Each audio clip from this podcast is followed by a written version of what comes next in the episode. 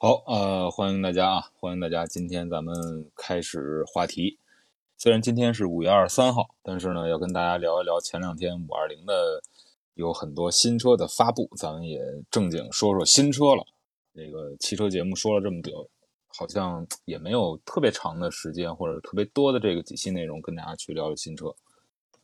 嗯，我们先把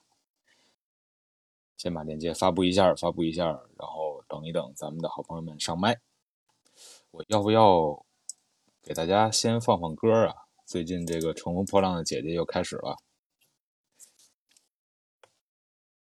我先找一找，大家可以先等一下，我的好朋友们来上麦。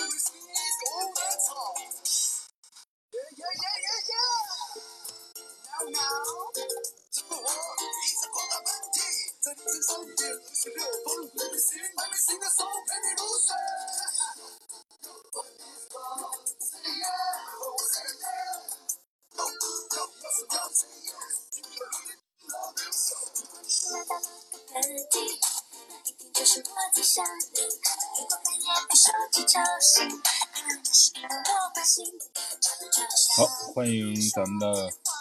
西南上线。Hello，西南。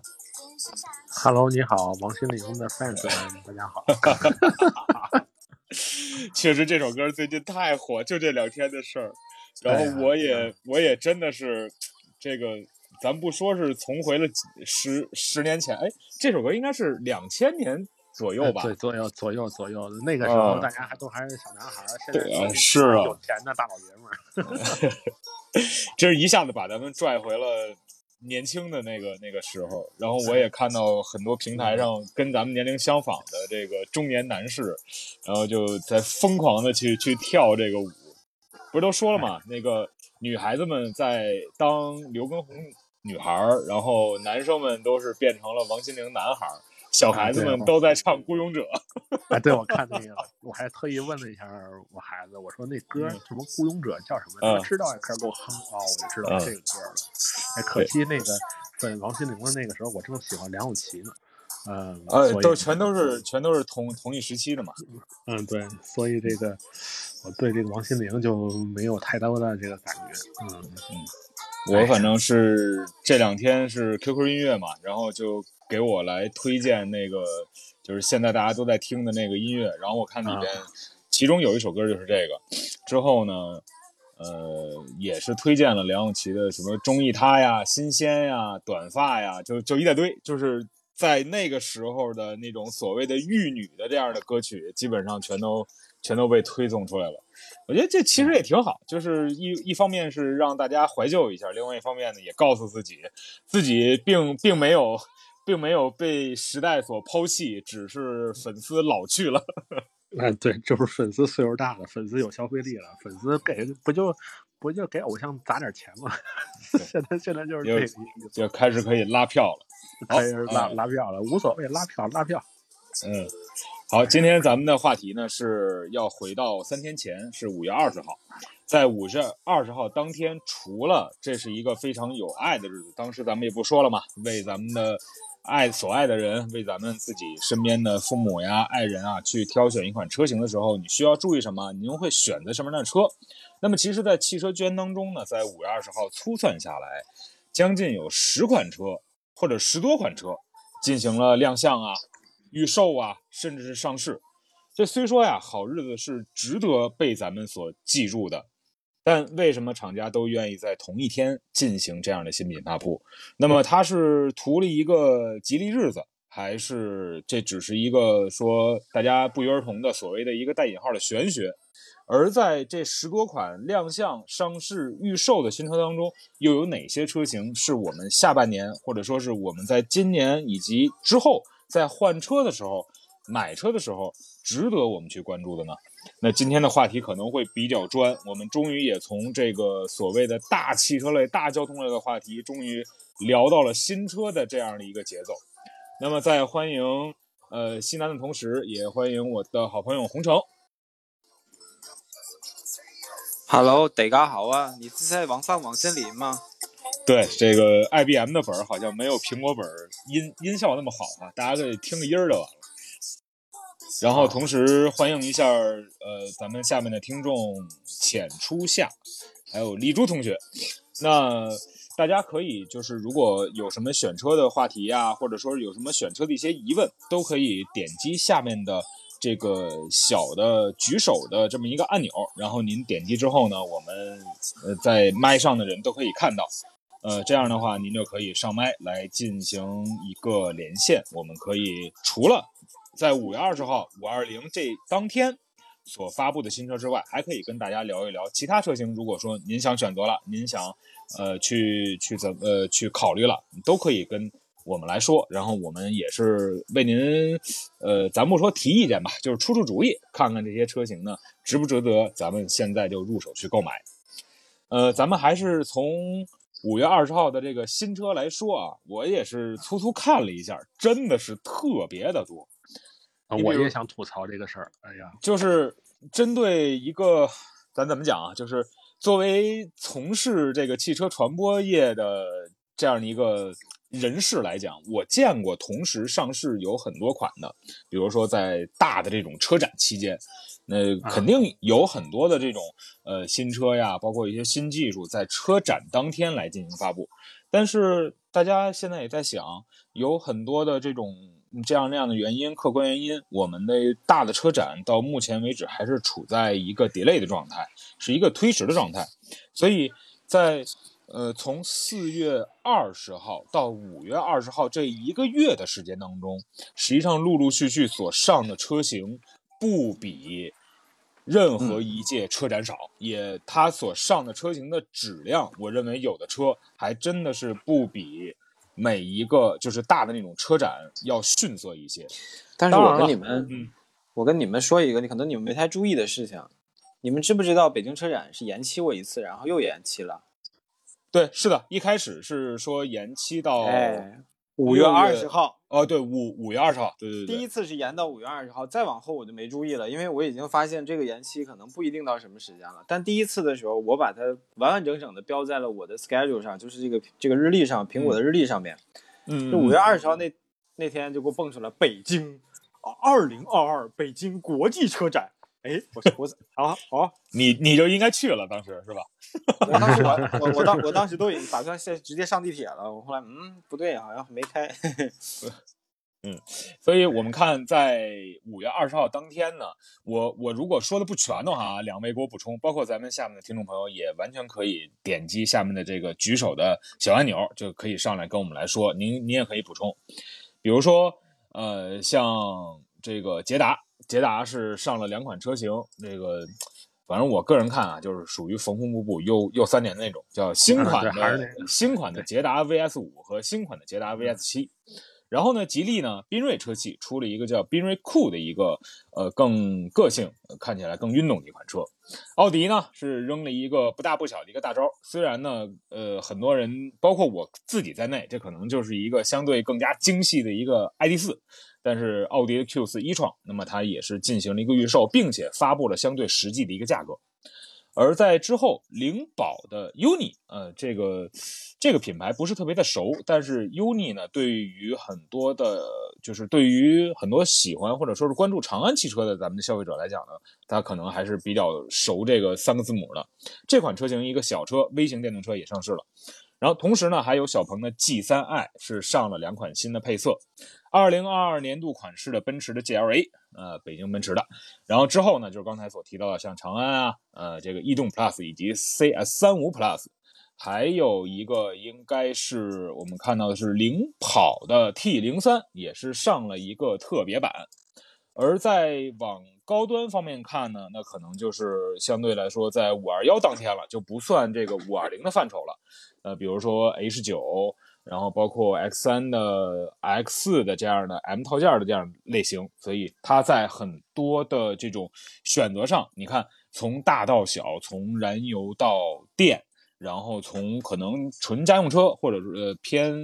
再到这个偏个性，呃这样的一种感觉，那么很多很多的车型一股脑的在五二零当天，或者说是五二零五二一这个被商家赋予了更多含义的这一个周末，让大家会觉得，嗯，你在上市的时候是不是都商量好了？你就不怕这个信息撞车吗？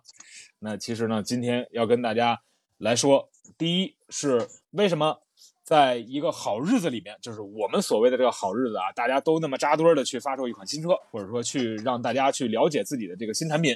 第二呢，是刚才我们提到的这些车，当然不包含这些啊，就是不限于这些车型。如果说您在一些选车的呃这种考虑。您在选车的一些有小小难题了，需要别人给您支支招啊，您都欢迎大家呢，这个来点击下方的小按钮的那个举手的图标，您点击之后，我们呃西南包括我包括红城都可以看到，看到之后您就可以来进行上麦跟我们来继续交流了。好，那咱们先说这个日子吧，我觉得说这个日子可能会话题更加轻松一点。呃，那个我先补充一下，我想了一下。哎呀，那天除了你刚才说的水哥刚才说的那些之外，还有四个活动。嗯，还有应应该还有很多技术层面的。呃，有比如像比亚迪的这个 CTB 技术，还有它的那个海豹车海豹车型发布。对，是的，对，它等于是把电池跟车身弄在一起了。嗯，这实际上咱们多说两句，这个这实际上是跟前段时间我们说到的那个就是新款的 Model Y。实际上它是要做到的一样的一个水准，就是电池车身一体化。嗯嗯，是的，是的。完了之后，除了那个之外呢，还有就是荣威在那天呢发了哦，荣威鲸和龙猫，对不对？对，鲸和龙猫哦，两个两个不同的车。嗯，完了之后还有呃那天呢，威马开了一个呃呃沟通会，关于它的那个自动泊车新技术的一个沟通会。呃，那叫 A 二呃叫呃 P P A P A 呃 P A V P A A A P A 吧？呃，不是不是，叫 P A V P，就是叫叫公共停车场，公共停车场的无人免学习代客泊车技术，就是就是这个不是固定车位，就是随便一个车位它都能弄。它它还是要基于这个所谓的室内的高精地图来实现这样的一个功能。对，高精地图，呃，那个厘米厘米级的地图，完了十二个这个传感器，就包括视觉跟雷达的。嗯嗯。完了之后还有一个活动，就是就是就是科技口的。那天晚上，高通办了一个叫骁龙之夜。哦，八幺五五的吗？嗯，不是不是，是骁龙八加，就是八加，就是。就是第一代的骁龙八加的一个芯片，结果就那天晚上，因为发了这个芯片，嗯，呃，大概有七八个手机厂商同时就是发大海报，我们搭载了骁龙八加，包括像这个什么小米啊、iQ 啊，完了之后什么真我，真我你知道吗？真我，我记得它好像应该是一个照相很很牛的一个，嗯嗯，对，对吧？嗯，对，完了真我一加。LG、Moto，这都是这都是开始发东西了，所以就是说那天晚上不光汽车界闹腾，这个这个数码科技也非常的刺激。那对这个日子有有没有就是特别想说的，或者特别想想吐槽的？嗯，就是就是岔开了岔开了办这些事儿吧，就跟让我想起来，就是今年不是没有北京车展了吗？不不不不不不。延期啊，不是延期，四月份延期不是不不好意思，我这剧透了，那个那个那个不是这个北京车展延期了嘛？但是它原定是四月二十一号媒体日，结果尽管延期，但是依然在比如四月十九号啊、四月二十号呀，宝马呀、奔驰啊、奥迪还是在那个时间点上做了一些之夜的呃发布活动。是的。嗯就是大家都喜欢在一个时间节点上干固定的这个事情，其实吧，咱们都能掌握规律，但是也很烦的。嗯，反正就总感觉是有很多的事情扎在一起之后，就没办法特别快的去消化它。对，就是能能预料到的结果，能预料到的自己非常累，但是还要去硬着头皮呢去去完成这些东西，包括像咱们就是写稿子呀、处理图片呀，嗯，就是这个样子的。所以这个很疲惫，包括我这边还得弄高通的，还有 IT 的那些工作，所以这个我两边折腾完之后，那一天就没离开椅子。哦，幸幸亏那天咱们连线的内容不是不是不是像发布会一样扎堆儿，否则真是完全顾不过来。对，而且而五月二十号那天晚上，咱不是也说了嘛？就是主要是比较轻松的选选车的这个环节。对，而而且像刚才说了，这个跟跟车展一样，跟红波刚才提到了，车展一样，车展就是一个大量的信息流统一释放的一个场地。结果就是你那么同一时期呢，弄了那么多活动，谁也记不住谁，对吧？嗯，每个每个人要发布的东西呢，都被其他的声音压制住了，所以与其那样，不如错峰。嗯嗯，哎，那那洪城有什么感觉？当你一下子看到了这么多的这个这个信息之后，你会觉得这好像北京车展开与不开，是不是也就无所谓了？其实我终我终于从一个媒体从业者变成一个普通人的状态去来关注这样的一个扎堆的状态，因为你看，它不是正规的北京车展，但是它其实又把北京车展的很多的集中的状态集中在了那一天。然后我我就可以站在一个从普通人的角度去思考一下这个这个逻辑，就是车展这个东西，它核心点是哪？核心其实是给汽车从业者和汽车媒体从业者们办的一个 party。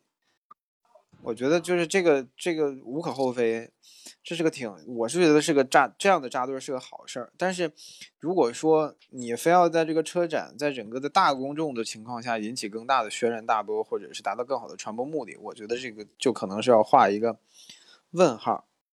嗯，就是我的逻辑有一个转换，就是如果下一次我再参加车展的时候，我在以一个什么样的心态去参加这个车展？嗯。我觉得我们作为媒体从业者，如果去到这个车展，我觉得逻辑就是，OK，this is the big party of of us，就是我我需要很很享受在这个当中去了解到我喜欢的产品，就了解到我喜欢的技术，我非常开心的在这个 party 当中我找到我自己的位置，然后我再然后我再想到考虑说，接下来我如何通过我的自己的消化和理解，把这些东西慢慢的传递出去，而不是。比较变态的畸形的，像厂家或者是公关们要求的一个状态，说 you the first，你 you you must be the first time，你必须第一时间得全叉叉的给我出了。你我理解可以，我理解我理解你可以交差。OK，你作为 4A 公司，你作为公关公司，你的职责是要第一时间把这些消息做到露出。我也理解你的责任，但是其实你他们背地背道而驰了一件非常重要的事情，就是实际的传播效果和传传播的这个到达率，他们并没有考虑到。就是这件事情，我就是反而是我我你刚刚说的这个状态里边，我想说的，不管是一个大的扎堆的责任，这这这日子也好，还是怎么样，我觉得要站在普通的呃受众的那一面去思考一下，你的传播究竟做到了什么样子，你的传播的究竟的目的是为了什么？嗯，我觉我觉得现在是很多的公关和传媒人没有思考这件事儿，没有考虑到这点。我想说，我我我最近可能我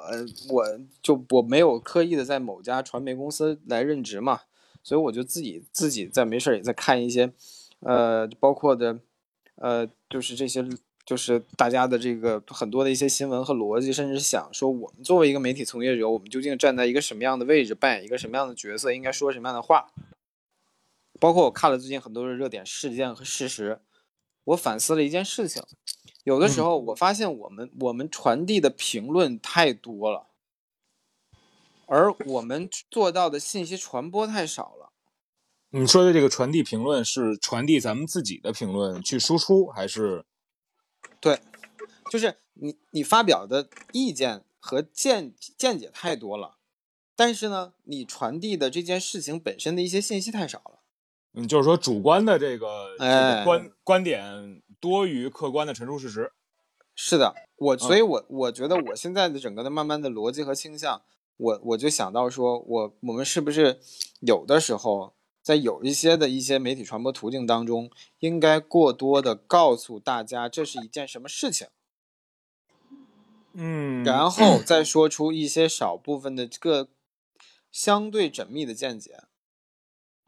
就是。嗯就像你看，就奥迪那件事情，就就就不可以过两天再聊。但是我这次我就缜密的多。要这样，你你像你想啊，就是我以前的脾气，我肯定直接链接关上去，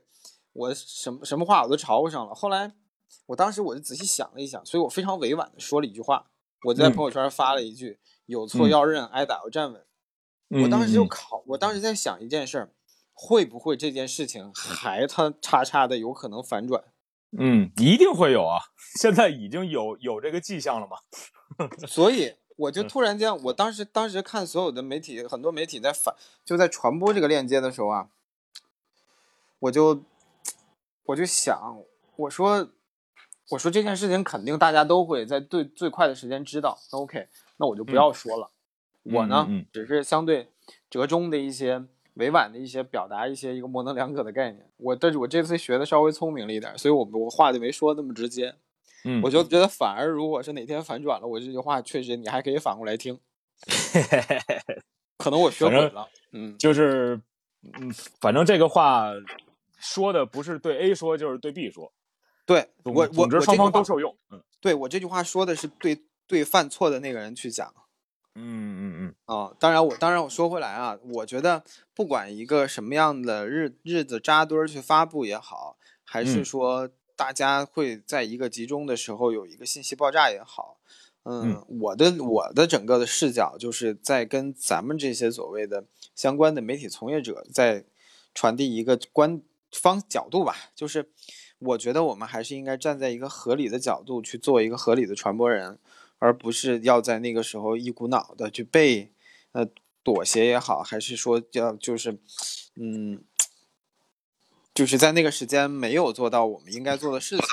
嗯嗯，明白。或许或许我我这我这样做，可能在整个的公关圈里边可能很招人讨厌。我我，但是我觉得以实际达到传递传传播效果来讲的话，我觉得不妨慢一点，把它做成一个信息流。那让这件事情慢慢的一点点的稳稳当当的实实在在的去传传递，可能来得更好一点。嗯，但是还有这么一个问题，就是当我们看到了每个品牌去在集中的一个时间段去发布这样的新产品、新技术、新车型的时候，谁也不愿意自己是落于别人的后边。这实际上是一个事实，对吧，西南？就是对，咱咱这么说啊，就比如说咱们现在在处在一个展馆当中，一届什么什么什么的这个车展当中，谁在这个展馆里第一个开发布会，谁在中间的黄金位置开发布会，谁在下午最后一个四点半，甚至大家都不在这个时间开发布会，实际上这属于占山头的这个一个实力的表现。我特别能理解你说的，我也特别能理解各个品牌方和这个各个的那个公关口他们所要抢这个点的这个概念，但是同样也有一个东西特别实在啊，很简单，每一家媒体也好，每一家自媒体也好，都有一个非常重要的东西叫点位。嗯，你的投入成本和你的点位成正比，我觉得说是这样的，但是你你你我们可以做朋友。我可以站在朋友的角度，我来帮你去做报道。我可以，我可以尽快、尽可能的在相对应的时间把你的信息传播出去。但是呢，这个东西我也要合理的安排我的点位，就是这样一个逻辑。我是这么想的啊。嗯，可能是说的说说说说的很直接，但是理儿就是这么个道理。嗯，可能不太。我觉得可以单独聊一期，就是就是我们跟车展的那些事儿。完了之后，里面肯定有好多这种精彩的。那我跟你说，太精彩了！精彩就是我，我觉得我每次我在车展上都对不起品牌方。就是我我我我每次真的，我可能我刚才我刚才说的状态就是，我那每次在参加车展的时候，我真的是很很把自己当一个 party 的参与者，去到各个的活动当中去。就是我很开心的参加的这个大聚会，那么我我来到这儿，我能看到很多的这个我喜欢的车型和这些新鲜的东西。但是同同样有一件事，如果我是一个我是一个 party 的参与者，那真就是有一个非常重要的问题，就是你的秀精不精彩，你能不能吸引我，让我在第一时间内记住了你的这个三。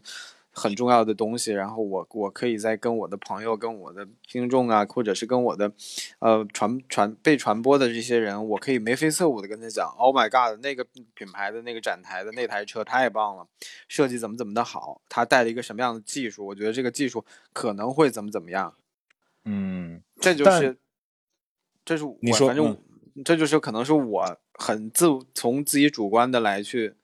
出发的一件事儿，所以可能我我对不起很多品牌方，但是我能保证一件事儿，就是我真正觉得感兴趣的东西，我也能以最好的方式、最最热、最热情的态度把这个东西传递给别人。我觉得别人也能感受到我的热情跟态度，他可能接收起来也会好一点。嗯，这也就是说，当你那个没精打采的去说一件事儿的时候，这个肯定是你你如果是被胁迫的，你就眨眨眼，就那样的感觉，是不是？差不多。所以就是。我也能理解，现在很多的汽车品牌，大家的这些配置可能都是供应商给的，你有我也有，我怎么能够讲出故事，怎么能讲出东西来？但是能做出区别来，能做出精彩来，不是正体现着某某每一家 4A 公司你们的价值和存在的意义吗？要不然，一我觉得我说的很，我这这句话说的很难听啊。我说要那要不然为什么要花钱每年付或者那么多的服务费来邀请你们做这个事情啊？嗯。啊，所以我觉得，我说的很不好听，没事儿，就是如果有公关的人天在听，可以上来骂我都行。我你可以说我站着说话不腰疼，可是我觉得价值始终要站在价值的角度去产生价值。啊，嗯，这个可以待会儿，待会儿如果待会儿有时间的话。然后，比如说像我，我跟西南啊，可能都在这个方面会有一定的小小发言权，就是可以给你讲一些故事，讲一些什么呢？讲一些就 是 我们想去带带我，呃，不是我，我们我我们想去影响这个品牌，但是品牌呢可能会有自己的一些想法，去否认了很多创意非常好的，可能会形成更多舆论讨论的这样的一个话题的。感觉，也就是从精彩到平庸，实际上呢，其实有现在咱们说到的，就是毫无创意的这样的一种一种思维定式。当然也有呢，就是一些，尤其是一些所谓的有这种一二汽啊，或者说北汽啊这样的背景的品牌，他们可能放不开去做一些事情。这也就是为什么咱们现在看到，比如说一些新势力的一些品牌，它为的就是我的财报，我的股票。我的车型卖得好，我的这个这个社群维护的好，那可能我在一些活动上，我在一些传播的这种方式方法以及效果上就会更加出彩一些。当然，这是今天的后半部分的话题啊。嗯，咱们今天要跟大家。呃，除了说这个，先简单说五二零为什么有这么多新车来发布，到底这些东西是给谁看的？那么之后呢，也会要跟大家好好聊一聊刚才我们所提到的这十多款的有价格的这些车型当中呢，有哪些车型？哎，咱们哥几个觉得还不错。好，呃，我也非常荣幸的邀请了非常。资深的，现在还在上海的的小党同学，小党同学已经上麦了，可以把这个麦给开开了。Hello，Hello，党老师。哎哎哎哎，这个属于半半道进来的，我还没听你们在说些具体都在说说一些什么话题。然后刚才你终于每愤青已经愤青完了。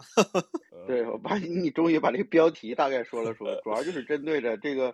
就是刚刚过去的五二零，然后有这么多新品，然后蹭这个热度来来来做各种事儿，对吧？呃，对，有咱们今其实今天呢，就是前几期的这个开聊房间当中啊，我们基本上没跟大家去就是太系统的去聊，比如说新车的上市啊，比如说是一些这个这个在选购在选择当中这些车型的一些小的特点。所以我就想，既然咱五二零上了这么多款车型，同时也有了很多车型给出了价格，那么也就在今天周一的时候跟大家来稍微盘点一下，这么多款车型当中有哪些车是值得咱们去考虑的，或者说是哎真有十万块钱、二十万、三十万这些车型咱值不值得买？所以今天这个话题，那就先让后进来的这个党老师来跟我们说一说啊，那个比如说五二零所上市的这很多款车型当中有没有？您第一眼，或者说是您觉得，哎，这个还可以，值得为咱们的消费者朋友去推荐。呃，首先先抱歉的说啊，虽然这段时间这个上市的新车挺多的，但是。我我我只能说，我关注的少，因为这个大家要理解一下，这个我身在上海，有的时候对吧？这个为这个柴米油盐的每天都烦心都烦不过来，所以现在已经基本上把这个行业的东西都已经忽略掉了。但是对，但但是这个五二零这段时间就是上市的新车多，这是这是一个客观存在的，我也知道，因为我也。呃，天天都在被这个各种信息的这个往里面扔，但是真的让我去消化的不太多。嗯，不过要说起一些车型嘛，我嗯，我觉我觉得是上汽奥迪和一汽奥迪的两款电动车，这个是需要大家可以重点去关注一下的。这个上汽奥迪刚刚把这个 Q 五一创的这个这个这个售价已经都发布了，然后这次一汽奥迪又又正好是在。五月二十号那天，已经把 Q 四一创的这个，这个它是做预售还是做什么来着？我具体我也忘了。反正其实是一个大车系的预售，还有两款算是先导车型的上市，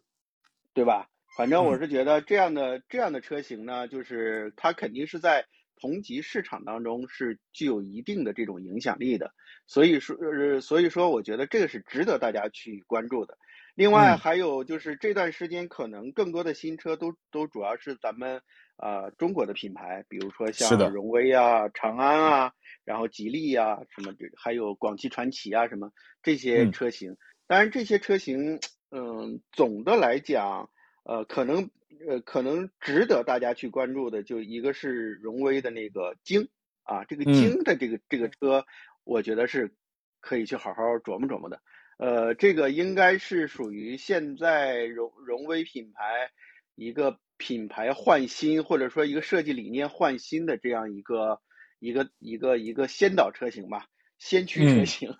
对，所以说这个还是值得我们去看的。然后，但是，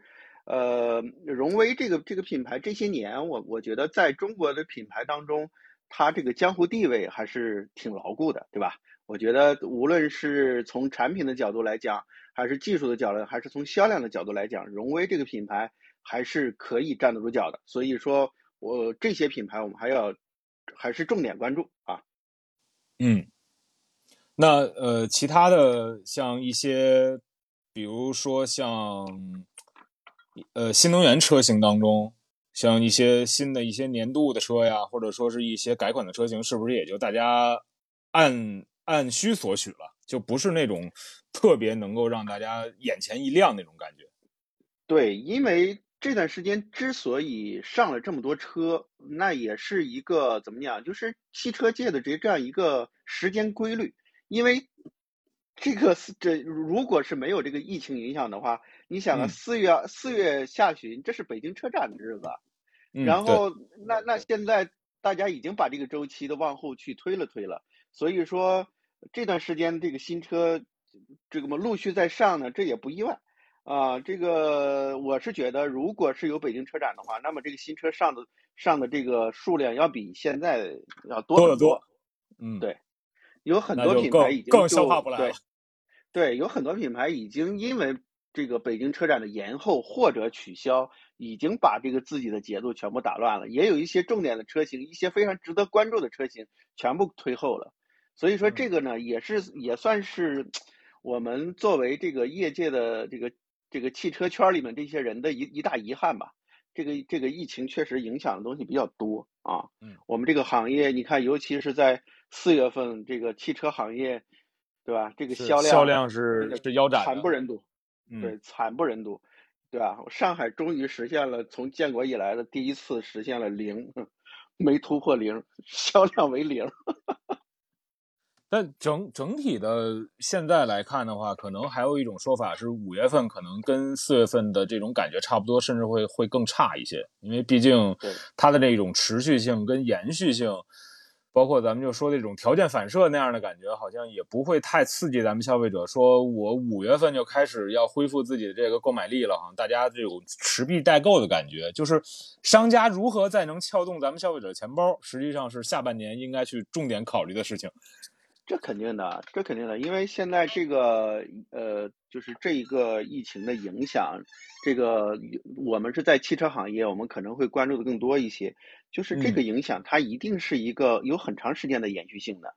对吧？嗯。首先，你这个这个疫情会影响到你的你所从事的行业会怎么样，你的公司会怎么样？然后是不是那那那这个时候钱袋子一紧，那作为消费品的话。汽车那可能就会往后摆一摆，况且它还是一个占据你资金的这样一个比较大的消费品，对吧？所以说，如果不是呃非常必须的情况下，那他一一定是要观望一下，一定不会着急来来入手了嘛，对不对？嗯嗯嗯嗯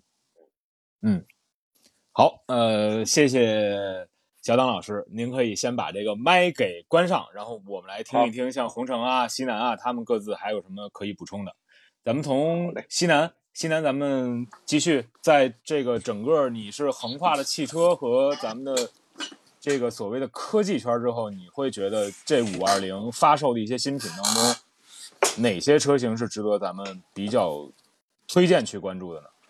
呃，刚才好像我还忘说了一个，就是那欧拉的什么什么喵。哦，对对对，芭蕾猫。啊，芭芭芭，对对对对对对对，所有的那个，但但那也算预售，那个算预售，嗯，对他那个。因为这个，因为这个车，因为这个车，不好意思啊，因为这个车，我在顺义就看过这个车的路试谍照车，嗯，就是那是最近最近距离的看了这个车，说实话，这个，哎呀，这个造型啊，实在是特别致敬经典，是吧？哎嗨，嗯，所以说刚才说五二零这些东西里面车，我觉得可能是就是比亚迪的那个更感兴趣。比亚迪，因为它单纯的是是用技术来带一个车型，嗯，CTB 技术嘛，它的就它的技术就叫 C to B，CTB 就是就叫 CTB，就是就是电池车身一体化，其实就是就是这样子。这样的话，好处就是，呃，它能把这个车身做得更低，重心更低，它等于就是在为以后做那种啊，类似于性能轿车做铺垫。嗯，明白。因为它等于，因为现在的电动车都是先做壳，壳完之后往里塞电池，这样车就高起来了。但是它有了这个之后，它一体了之后就直接的很低了。嗯嗯嗯。其实这也是，其实这也是为什么很多新能源车型它就特别愿意先做 SUV 的这么一个事情。啊，对对，它先摸索嘛。不对，我突然想到了，五二零那天还有一个新闻，就是高和正好交付一周年。哦。呃，一周年它是是按他们的按他们的话说是市占率已经接近三成了，完了呢，累计交付了六千辆了，就是人家也凑了五二零这么一天，但是他没发布新车，但是人家发布了一组一组数据，嗯嗯嗯嗯，但是高和的这个其实它的含金量不低，因为确实是给它处在了一个就是非常高的一个架构区间当中，是，然后你要说。但反过来讲呢，你要说它这种市占率的这个细分市场的价值高不高？那目前为止，其实对于这种大市场而言的话，只能说有，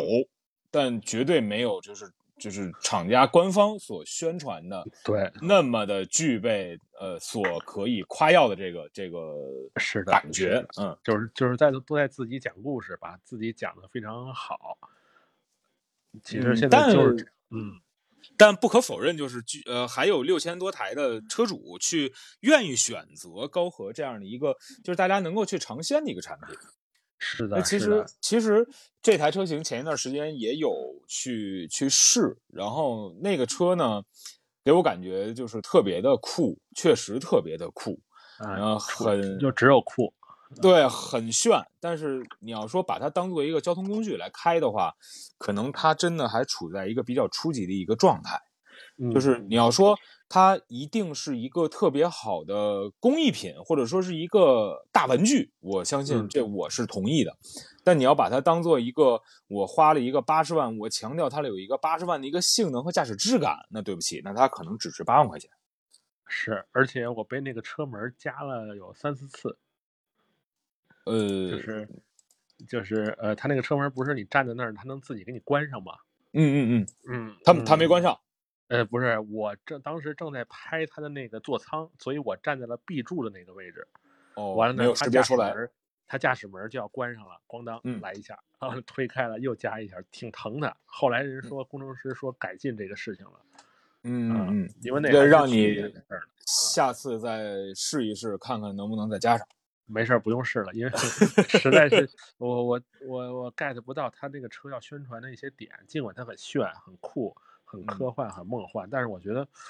呃呃呃，可能跟我自己想要的对于新能源车的那个定位不太一样，或者说它不是处在咱们的审美阶段上。呃，可能是我岁数比较小，我这个体会不到，或者我岁数比较大，我还是体嗯会不到。所以你看看，嗯就是，就是它那个那个车，其实定位就是用户群，其实其实并不不低，并并不不低。嗯对，不嗯低。但是呢，我没有 get 到那个点，有可能还是这个嗯不是不是那些人吧。完了之后，刚才再回到刚才说的那个五二零的那个，因为嗯我突然想到了，五月十九号也有不少的活动，当时嗯可能就是为了躲二零，所以挪到了十九。呃，好像瑞虎八呀，然后传奇的，刚才小党提到的这个，应该叫影豹的一款特特别版，对对，嗯，对还有那个星星途的一款车型，我记得是，呃呃呃，就是那是十八十八哦，那是那是十十八号了哦，对，这就是说，你看都凑的这这一天，完了之后还有哪个呀？那个呃，别克啊这呃 MPV 的旗舰命名世纪，这是五月十九号的事儿。哦，嗯，它的全新的旗舰车型，它嗯。把它命名为世纪了。对，其实这也是一个，就怎么说，这也是我想讨论的一个点，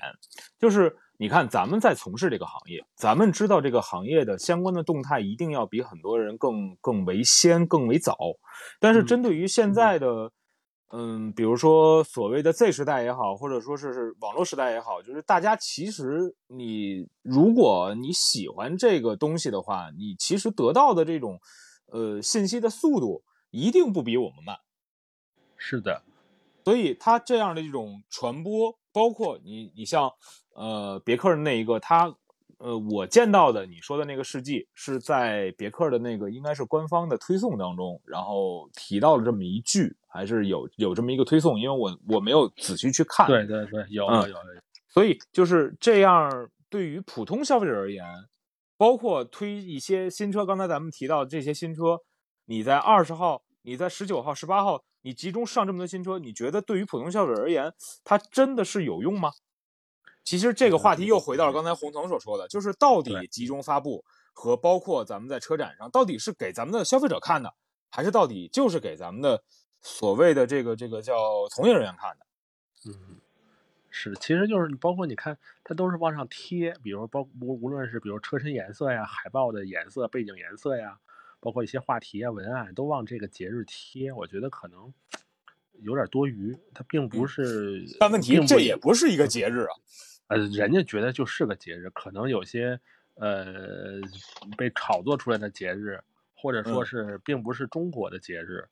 我呃，所以有的时候就是变得有些呃不能叫莫名其妙，就是有些就是为了现在，因为现在很很多人都在蹭热度，但是有些热度应不应该蹭，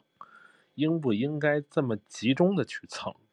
我觉得嗯这个还是需要去考虑的。但是，但是毕竟传播是有时间节点的，对不对？它有一个时嗯间轴，每个时间轴里都要都要去干一件事儿。行，小党，小党老师，我觉得是，对我觉得首先是这样的，嗯他们呢应该都不知道，就是这这些人家都都想着在今今今天发，你知道吧？每一家都想去错峰，但是偏偏都是赶上了这一天。后来估计人家最后也这么想，反正也错不开这个节点，我也就那就能蹭一下就蹭一下呗，对吧？反正五二零嘛，这个大家都都是要都是要帮当一个特殊的日子过嘛，我们也把它当一个嗯特殊的日子过了吧就行了嘛，对不对？这个东西我觉得无可厚非。这个其实别说五二零有这几款新车了，其嗯实对于正常情况下，比如说像一八一九年，那嗯其实我们有的是在某一个非常非常稀松平常的日子遇到五六款车同时上市的，也不足为奇嘛，对不对？对，然后然后大家就天南海北的飞了一趟。对呀、也不足为奇，就是这这个很正常。对，然后只只是可能那天就是对吧？就是大师们可能算的日子可能都都算到这一天了。那你说有什么办法呢？我我打断小党一下，就是我记得有一年应该就跟跟你说的，应该是一八年的三月份，是二十六号还是十六号，还是十八或者二十八号？当时也有五款新车，在北京、在上海、深圳、成都，好像就同时来进行发布。然后当时记得特别深的是，应该是好像是红城特喜欢那个，就是东风雷诺的那叫嗯，Escape。就是那款那款 Escape Escape 对那那款 MPV 好像是在在北京发布，然后有是二零一七年的九月份。哦一一七年对那那可能大概是大概是我记错时间了，反正在那一时间段当中同时发布了好多好多款车，所以你看就像刚才小党说的一样，就是它其实是就算大家是哎愿意都凑在一起，但是呢。呃，相互的可能还会有一个互相的一个错位，这种错位呢是品牌之间的错位。大家有没有印象啊？就是之前有一年，呃，丰田的一丰和广丰同时在同一天、同一个时间当中发布了同一款车型。如果我没有记错的话，我记得是什么卡罗拉呀？卡罗拉跟雷凌吗？啊，就对，应该是应该是卡罗拉跟雷凌。所以你像前两天。前两天不就是他们也干过这样一次事儿吗？同一天发布的同样的，呃，就是同样的一款车，只不过各自叫不同的名字嘛。对，但那款车两个发布会，两个发布会大概就差半小时嘛。其实它是仨发布会，它之前还有一个丰田中国的一个前导会。啊，其实其实我觉得就是基于那个叫 BJ 四 X 对吧？就是对像那。那款车型倒无所谓，因为毕竟是由丰田中国来进行主导，然后放在两家你各自去卖，因为车型完全是一样的，呃，就是定价都是一样的。但是你放在了就是你各自进行国产进行了深度所谓本土化进行设计之后，你比如说卡罗拉跟雷凌在同一天同一个时间，然后进行来发布，这其实是一个品牌之间的一个内斗。已经管不了那么多了，哎，就是还是传实际那个各家公司和公关公司共同讨论的结果。既然能有这样的一个结果出现，我觉得他们就是做好了以各种各样的方式呈现给大家准备，我觉得挺好的啊，我觉得也挺有意思。你想啊，嗯，三个发布会同我我跟你讲，如果一汽丰田、中丰田中国跟广汽丰田三个发布会同时开，这个业界就炸了。我跟你第二天标题全一样。什么样的自信让他们同时开了三个发布会，标题都得一堆都是这样的，一样有话题点。我觉得就是看怎么想想的，然后为这个结果最终买单就行了。我觉得也不是坏事，总总得有出奇冒泡的事儿嘛。是出奇冒泡的事儿，但是但是对于媒体来讲，三个发布会同一天同时来举办，这个说实话，在在过后做报道交差的这件事上不太好办。你是而且他发的内容在一样。对吧？它内容再一样，这就更麻烦。是啊，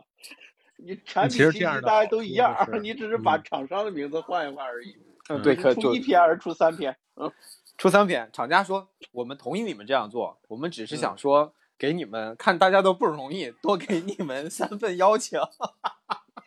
其实是这样，这个这个其实是一种呃策略，有点像有点像田忌赛马那种策略。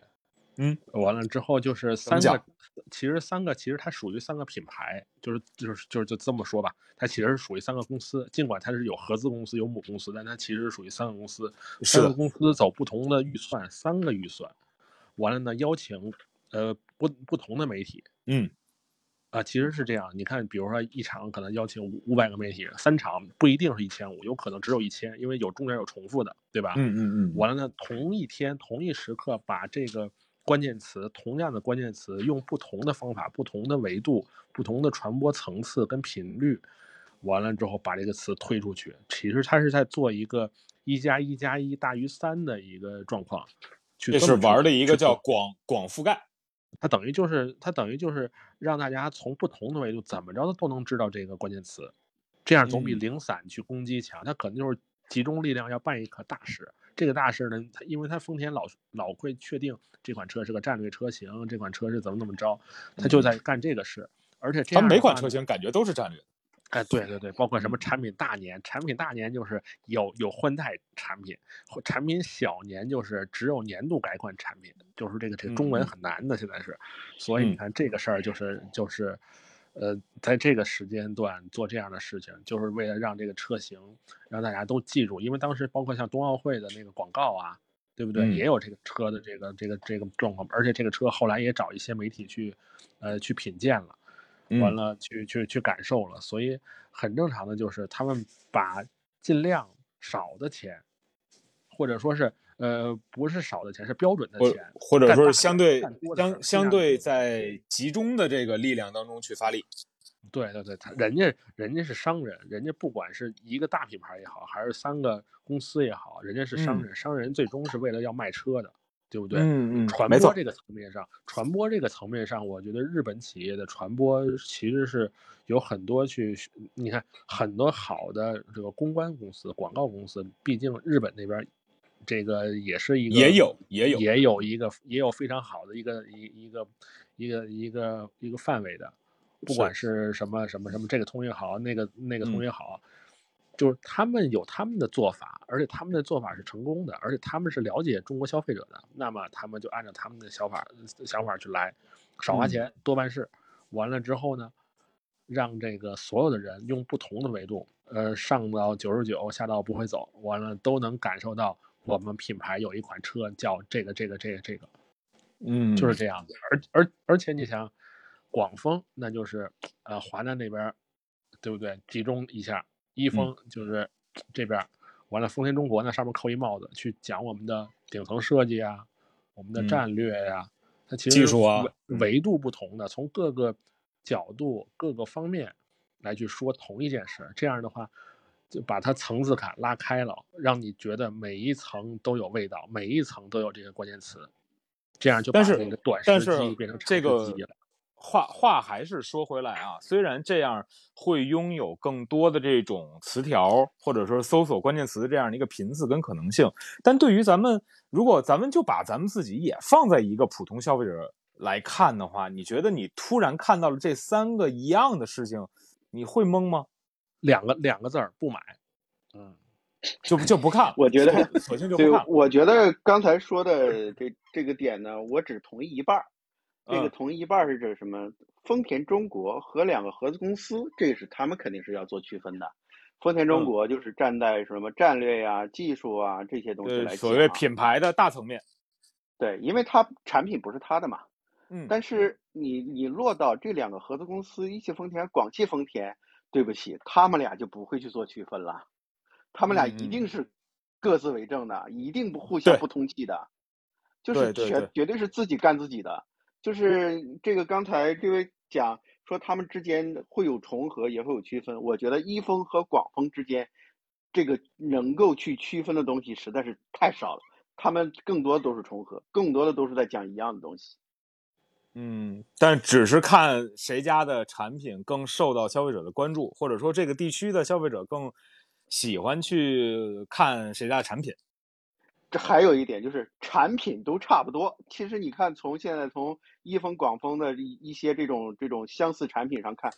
嗯，技术设计甚至名字什么的都很都很像，就是你真的很难去区分，只能是是从什么上去区分呢？就是说这个这个品这个合资公司，你你这个你平时积攒下出来的这些叫做用户口碑怎么样？然后你跟媒体的关系怎么样？这可能在销量上面会产生一定的影响。这个或者是对吧？潜潜在潜在消费者对于这个品牌的喜好程度。对对，也就是这样子啊。嗯，还有一个就是我刚才突然想到了，就是你知道亚洲龙跟凯美瑞这两个车其实级别是相差半级的，对吧？但是呢，在中国，那么。他俩的凯美瑞绝对是卖卖的好啊！对他俩的区别就是那边是广丰，这边是一丰。人家不管车长一点什么什么什么一点，人就知道啊，那边是广丰，这边是一丰。凯美瑞就是好，从销量上一看就知道呀。这个是是是，这个很很奇妙的东西啊。嗯，其实我也在这个五二零当天啊，看到这么多车型之后，我当时就想，就是刚才比如说西南提到的那个那个芭蕾猫，我觉得它就属于在五呃五二零当天一个挺特立独行的一个车型，因为首先是外观，大家其实对这个外观，咱不能说是褒贬不一吧，但是至少你见过甲壳虫的咱们的消费者一定都会觉得，你说这这长城怎么又抄人家的，对吧？就是它又有一种非常。也与其他的经典车型很相似的，或者说是非常明显的去模仿借鉴别人车型的这样的一种影子。但好在现在是什么呢？现在是甲壳虫它停产了。这个对于长城或者说对于这个芭蕾猫来讲的话，我觉得是一个它能够继续拿这个外观和设计，呃，拿经典这二字去讲故事的这么一个由头，因为。在他们的一些呃文字当中呢，我也是看到，就是，嗯，虽然整篇没有提及甲壳虫，但是他对于经典和致敬这两个这这两个词还是提到了有两三次，所以你想，呃，外观那基本上大差不差，除了前后灯组的这样一种变化，除了整体的这种叫什么，就是车身的这个这个尺寸，然后内饰，其实这是要说的，就是。这一次芭蕾猫的内饰，我觉得要比之前的什么好猫啊、黑猫白猫啊，可能是更会得到消费者的那种就是普遍的认可，因为它呃比相比起自己的外观而言，我觉得欧拉在做芭蕾猫这一套内饰的时候是相对去用心了，它至少是要琢磨，哎呦，我要绞尽脑汁想，我我不管做的对不对啊，我要绞尽脑汁想。我怎么去取悦现在的女性消费群体？所以他们在做，比如说介绍的那些什么柔光化化妆镜啊，我觉得我就想了，那不就是一个遮阳板下边的一个镜子吗？你你你做的那么好干嘛？但是它确实有使用场景，而且普通的这种女性的消费群体，她虽然不常用那个化妆镜，但她如果有的话，一定是加分的。然后再加上，嗯，就是在。之前咱们说到那个中央扶手，咱们一般的车那个中央扶手处，它其实是做了一个大的一个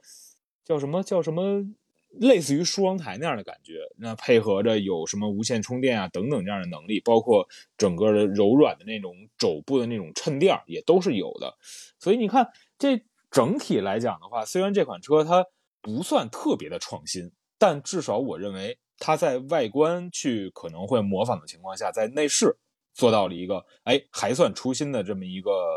结果，我认为像这款车型就是属于大家可以去看一看，因为毕竟在整个的这个五二零当天，这个算一个争议度比较高的一个车。然后之后呢，还有一个，嗯，党和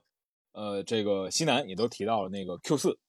包括 Q 五，这个是奥迪在做了自己的一创，包括 GT 之后，然后推出的相对更亲民的。两款的纯电车型，而且相对的这个这个所谓的架构啊什么的，也是更为这个往这个纯电去靠。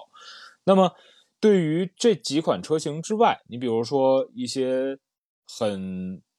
民用的，或者说是相对在十万元级别的，像什么逸动的 Plus 啊，然后缤越的酷啊，然后影豹的 R Style 赛道啊。像这样的车型，不知道大家对于这样这种这种小改款或者说是一些特别版有什么样的一看法跟意见没有？呃，我没关注这几款车，主要是我觉得吉利这两年做车做的挺有意思，嗯，就我怎么说呢？就这两年发力有点猛，然后包括混动啊什么小车做的都挺好看的。然后我觉得吉利缤瑞的那个酷啊出来之后，是为了打像什么影豹，是以是以那那个是以叫影豹吧，就是那个广汽传祺 AMG，是叫影豹，对对对对对吧？嗯，就是为了打那个打天蝎座这样一台车出来的。但我我我我觉得吉利这两年如果发力的话，把它那个雷神混动的整个的动力系统多搭载一些车型，可能在我我觉得在实用角度可能会受到更多消费者的青睐。而相反的，在这个价位的运运动车型，嗯，我觉得立场不是很坚硬。就不管是影豹也好啊，还是吉利缤瑞的酷也好啊，我反正如果真有消费者在听的话，我觉得你们不妨可以再往上上一上，因为毕竟有运动基因还非常不错的扎底子很扎实的一些燃油车可以去选啊。嗯，我就不点名了 啊。但是呢，整体的这个呃吉利缤瑞这个酷的造型，我觉得做的还是非常可以的啊。我而且之前之前在在跟红城去做那个应该是星越 L 的雷神版探店的时候，然后我们也是看到了。应该不是酷系列，就是在刚刚进门，就是看到了一款这个缤缤瑞的这么一款车型，然后这款车型呢，当时就让我们觉得，你看这个纯红色，对吧？借当时纯红色，小小车虽然不大，但是呃整体看还是挺喜庆的一款车。嗯，然后现在更多的这种加入了所谓的运动套件，加入了所谓的这种更多个性化的这个官方官改的。这样的特别版之后，你觉得会让更多的消费者或者说年轻人去认为它更加的值得购买吗？还是不如咱们就选择一个其实买一个普通版这样的感觉会更好？嗯，我是觉得啊，就真的买运动车型，你看你强调的东西核心在哪？买运动嘛，就无外乎就是发动机、底盘、变速箱三大件儿。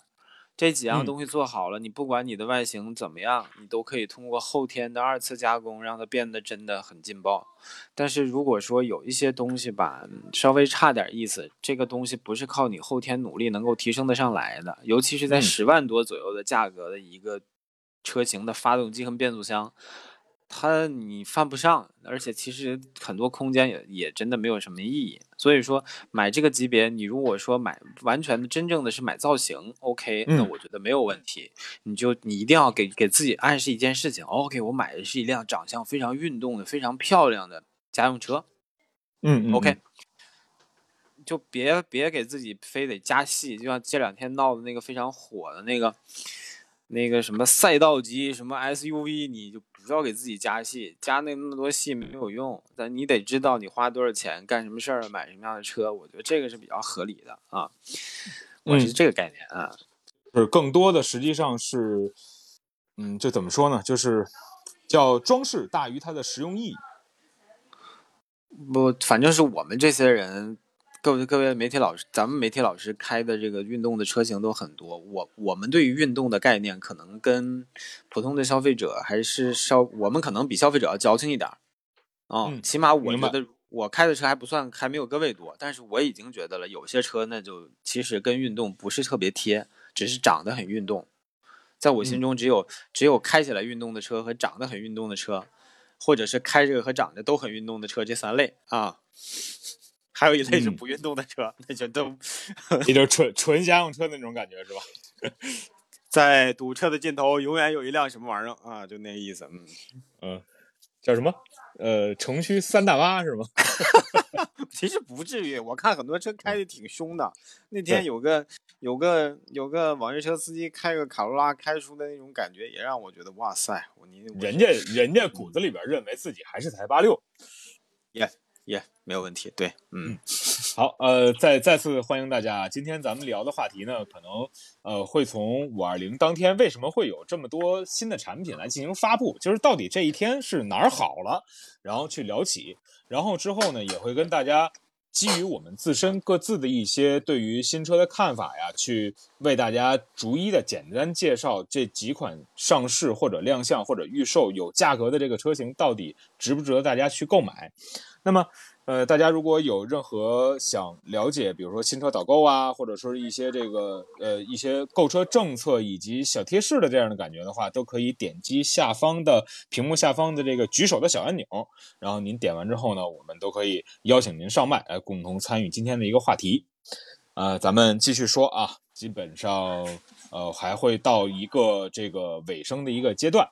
呃，其实，在五月份。就是咱们不光说到五二零了啊，在五月份整个看出来，我也是大概搜索了一下，不管是亮相的还是呃怎怎么样的，你看轿车基本上出全了，然后 SUV 也有，MPV 也有啊，跑车呢，因为前两天我看那个 Supra 也是出了一款这个全新的新款车型，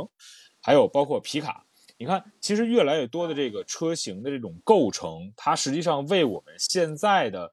就是。嗯消费者的选择提供了更多那种便利和更广大的这种消费的这样的这选择面儿。那么如果说大家在这种城市当中去使用的话，我不知道现在各位还会不会觉得可能 SUV，嗯，或者说是轿车是唯一的一个最优解。嗯，你是指泛更多类车型吗？对对对对，就是如果说咱们真正落到咱们是消费者的话，嗯，那么这种呃车型的造型或者说是车身样式，是不是还是咱们真正能体现到它一专多能这样的感觉？因为现在发布的种类有很多，轿车、MPV、SUV、跑车、皮卡，其实这基本上这近一个月、这半个月都有很多很多车型在涉及这一大部分的范畴。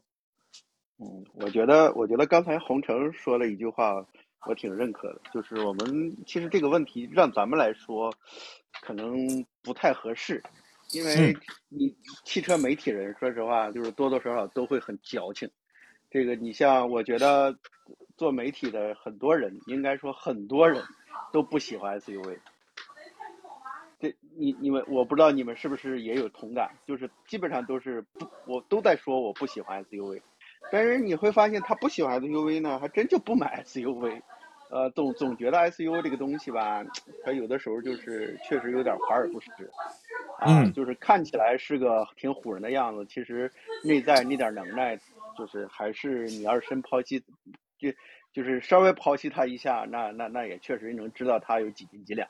啊，然后我倒是觉得 MPV。这两年火起来，它是有它的这个道理的。我觉得 MPV 一定是将来会成为这个家里面第二台车的第二台车的一个首选啊，因为你会越来越意识到有一辆 MPV 的这样一个重要性啊。对，所以说我是觉得轿车嘛，肯定是首先是家里面你买车第一选择肯定是都会选择一台，这应该说多数人啊，多数人都会选择一台轿车。啊，MPV 可能会取代 SUV 的，在过去几年的这样一个影响力。嗯嗯，我觉得党老师说的非常，我赞同。我觉得可能未来是 U UV 车型的天下，就是多功能用途车型。我我跟之前跟水跟水哥我们讨论过，就未来交通的那个畅想嘛。我当时我我的我的畅想就是底盘跟座舱是未来可能是像两块儿。分隔的，就像看，比如说像，呃，特斯拉也好，还是比亚迪也好，他们的他们以后的底盘跟电池其实是一套东西。然后我我作为车的厢式的部分，可能就是像个大面包一样，你可能看起来前后都一样，这可能有点像大号的 QQ 蜜，可能跟正反都是一个那个形状的 MPV 车型。但这个底盘呢，作为公共交通的部分，类似于现在要换电，OK，嗯，我觉得这样的话没有电了，底盘走你，然后再来一个我继续走。然后那时候，我觉得驾驶已经或许不是用主要用途的时候，那么其实车内的实用空间来讲，方方正正的空间越大的车型可能就会更加的实用。我觉得方方向嘛，可能是会 SUV 会越来越大。那么，嗯，真正的真正的 off road 的这种车型，可能真正就是功能化。轿车，我是觉得可能。仅仅会停留在我们这些喜欢人的这个状态里，嗯嗯，西南呢？西南有什么还要补充的吗？没有什么补充，我觉得说的都挺全面的，而且的确就是像前面几位老师说的那个样子，嗯，就就就是事实就是这样。嗯，那如果如果呃，咱们咱们把自己当成。普通的这个消费者来去看待的话，那这些车型当中有哪些车型是绝不能选的？绝不能选是吧？对，就是我根本不会去看的。是最近这几台上市的车吗？可以啊。啊，不是，你这个是大大车类，还是说具体到哪台车？就是你可以具体到哪哪台车型。呃，行，先点个名吧，灵宝、UNI，我都不知道哪家车，我就先先把它让出来吧。行，可以，他什么东西？他先他先被咱们 pass 了。嗯，啊，灵宝汽车旗下的全新微型电动车。我我也我也确实没没看明白那台车型是哪出的。可能我我我自己没有太关注这样车，但是我总觉得这不就是一个宏光 mini 吗？灵宝汽车隶属于江苏吉迈斯新能源汽车有限公司。啊，吉迈斯，知道了。行吧，嗯嗯，就是我，反正我，你要说如果说我不推荐的车型的话啊，现在那么目前上有一些市场上，你真的看了之后吧，你又不太知道它是什么品牌的。啊，然后你在一些资料上、史料上也查不到太多的，就像上史料上，我上一台查的比较费劲的，其实是小牛那家电动车，叫什么？呃，自由家是吧？自由家。我说怎么的，这个 Jeep 又出新车了？查半天，牛电科技，哎，这个词好熟啊，牛电啊，然后我才找到了它上家是谁。就是现在，我觉得吧，不外乎不是说很多的新势力品牌或者新能源品牌，你做做做不到什么，你起码最起码你得知道它的背后相对的那家公司，你得知道。比如说，起码有一些品牌，好歹是华为入了资啊，或者是有后边有一个广汽的大厂，或者哪几个大厂，呃，至少是有背书，是那好歹是入了资的。就是你，但凡你知道你真的惹急眼了，你上谁家门口静坐去。你就有一些车型，你你真出了事儿，你的厂子你都找不着，你都不知道是谁来的，这种车就就就就嗯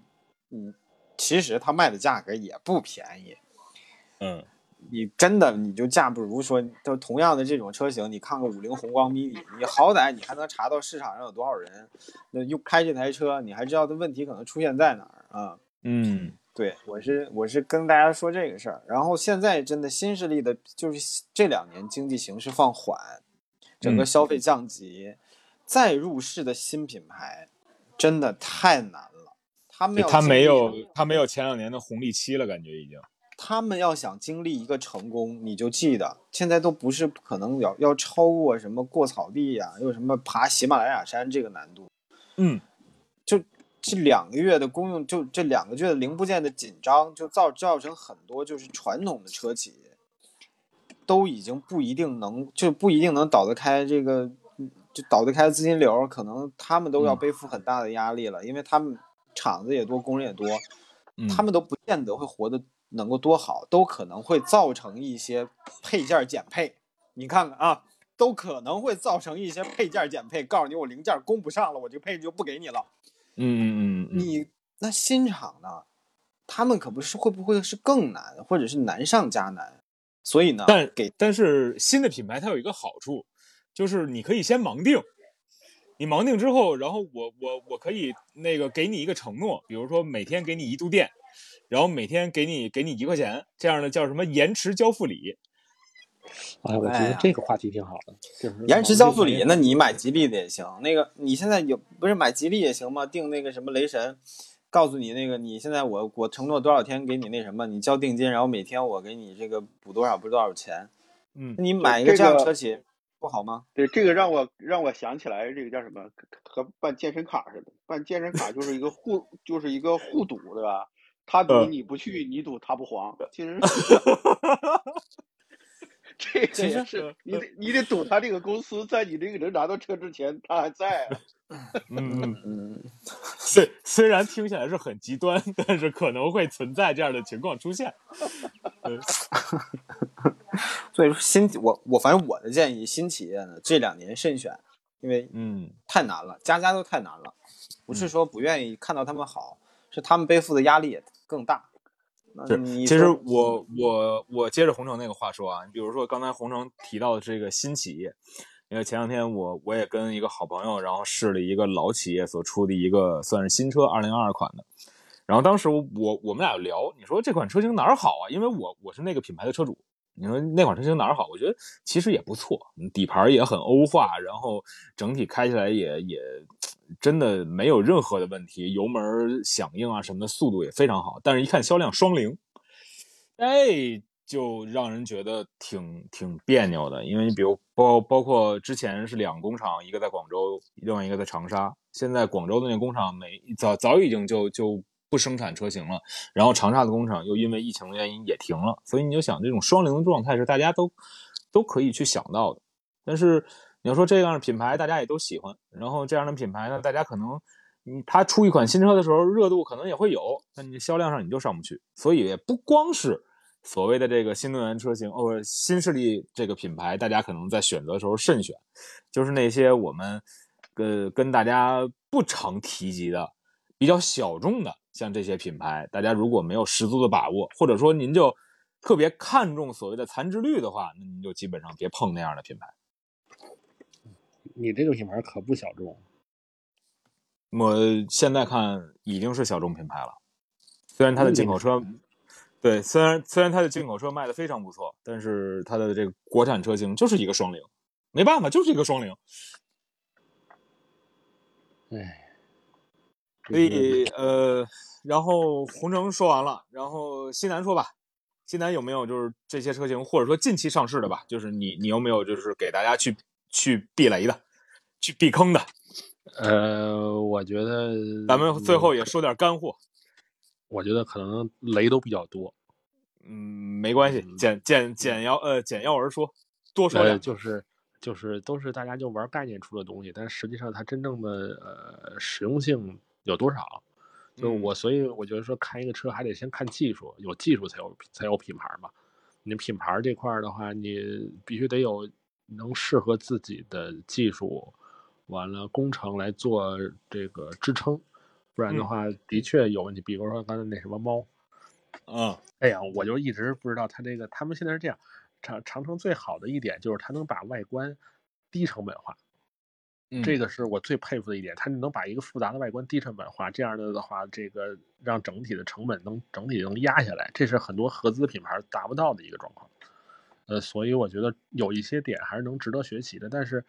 嗯，哎呀，就是玩概念这个事儿，我是真不会买单的，所以我可能还是只会去根据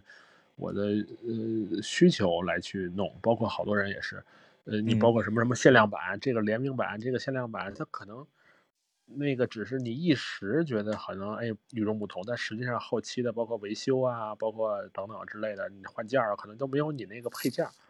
哦，所以就明白，很痛苦，很痛苦，嗯嗯。嗯。就是就就就是就这些啊嗯，小东老师有吗？呃，那我就说一下范围吧。这个这关于咱近近期上市两款车，刚才其实红城也提到了，就这两款把自己打扮的这个对吧，狐假虎威的那两款，这个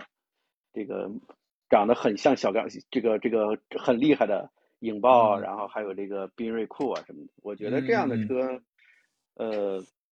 太应该说是太小众了，它势必也是销量不会好到哪里去，因为现在这个现在的这个人呢，因为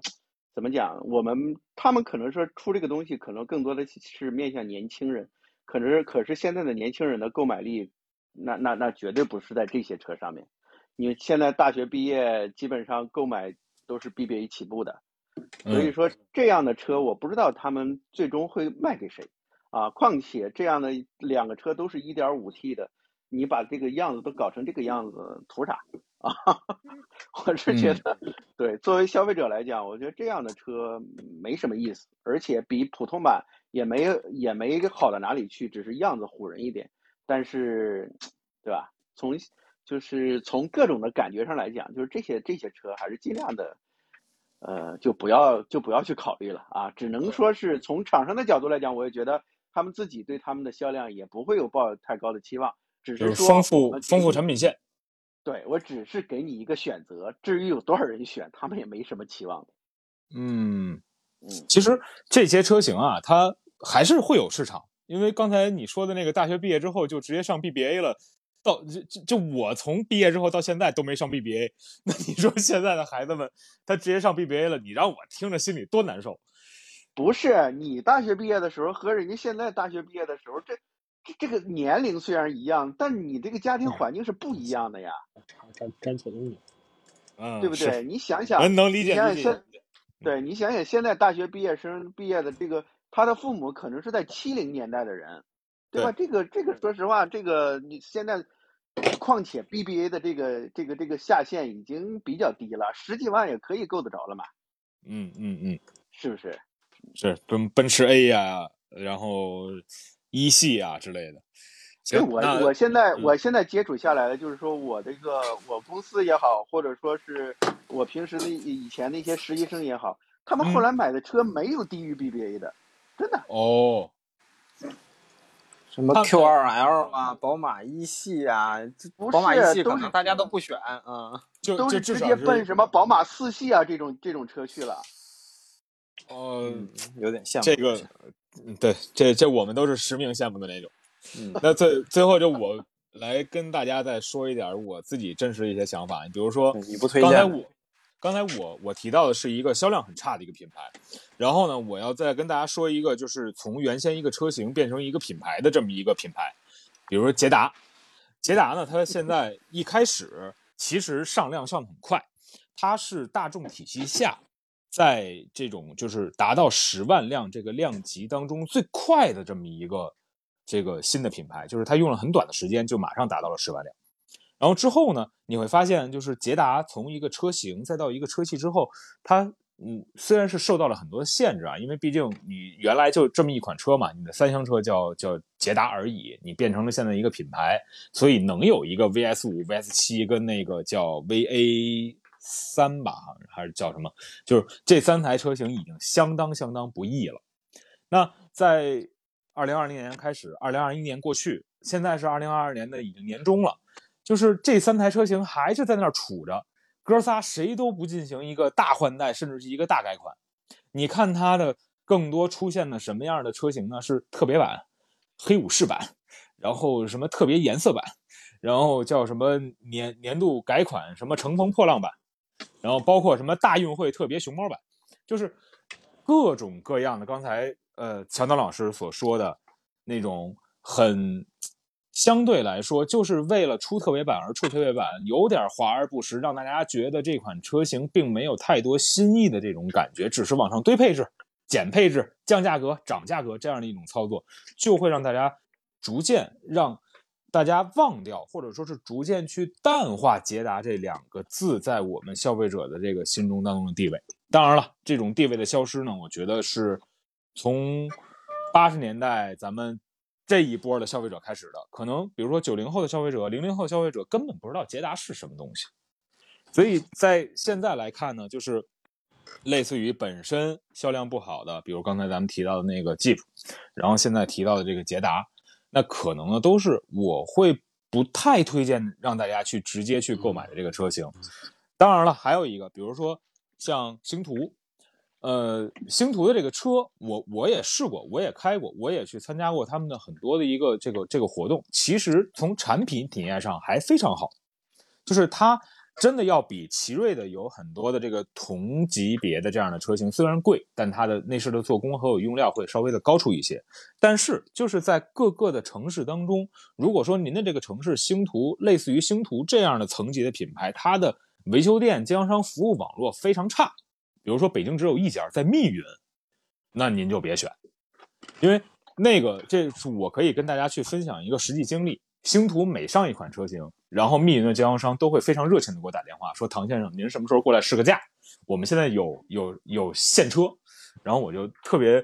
特就也是很很开心，因为我觉得星途这个品牌，它在努力的，至少是这个销售的这个小哥们儿，他在努力的做着服务。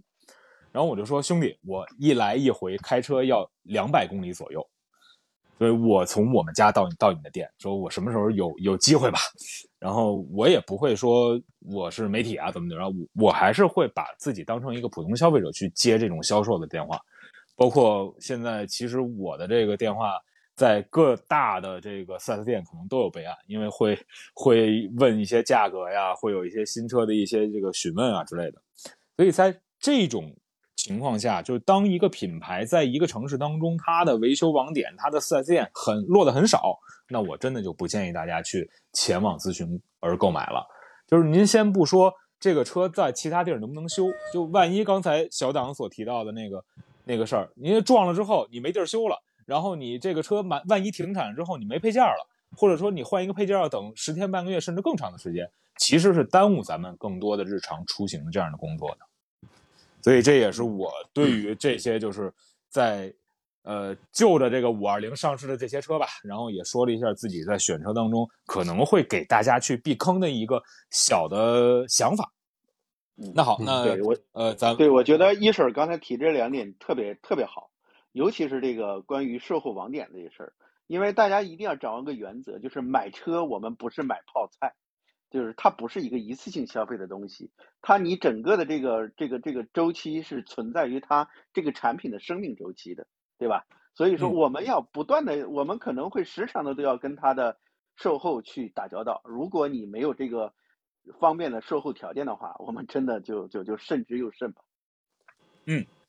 好，我看时间已经来到了北京时间的九点五十三分啊，呃，非常感谢。大家这个还继续留在咱们今天的开聊的房间当中。虽然五二零是一个特别有爱的一个日子，虽然呢，咱们的各个品牌，不管是汽车行业还是其他的这个什么 IT 行业啊、科科技行业，也都在五二零当天为我们发布了更多的新的产品、新的技术。但是这种有爱呢，只是我觉得商家对于咱们钱包的一种热爱。可能他们在推出新车的时候，那么确实是有很初心的一些地方，确实呢也是有不少车型是值得我们去关注。但真正落到咱们消费者去掏钱购买的那一刹刹那呢，我觉得最后咱们半小时跟大家所聊的那些小的一些建议啊，或者说是我们心目当中给大家去避坑的那些品牌跟车型，才是今天要跟大家所说的。其实五二零不光是有新车，您也。要多一分自己的这个上心，来去避免被坑。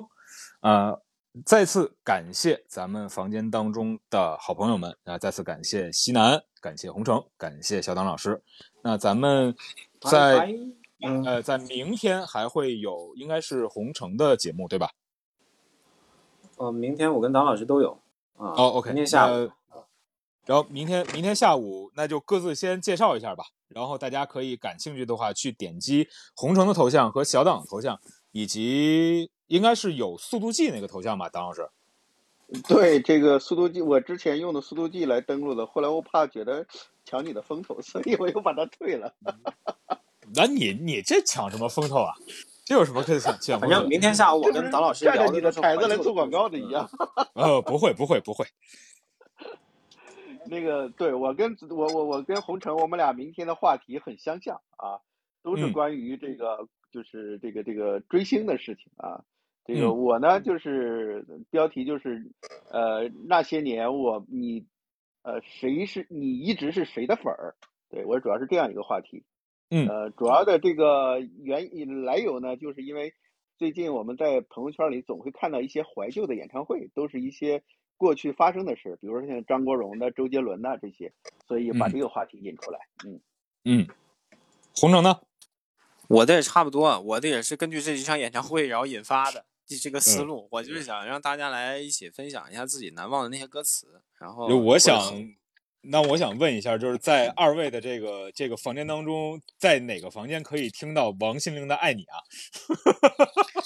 我们两个都不放王心凌的歌，嗯，我不放，好吧，我不放。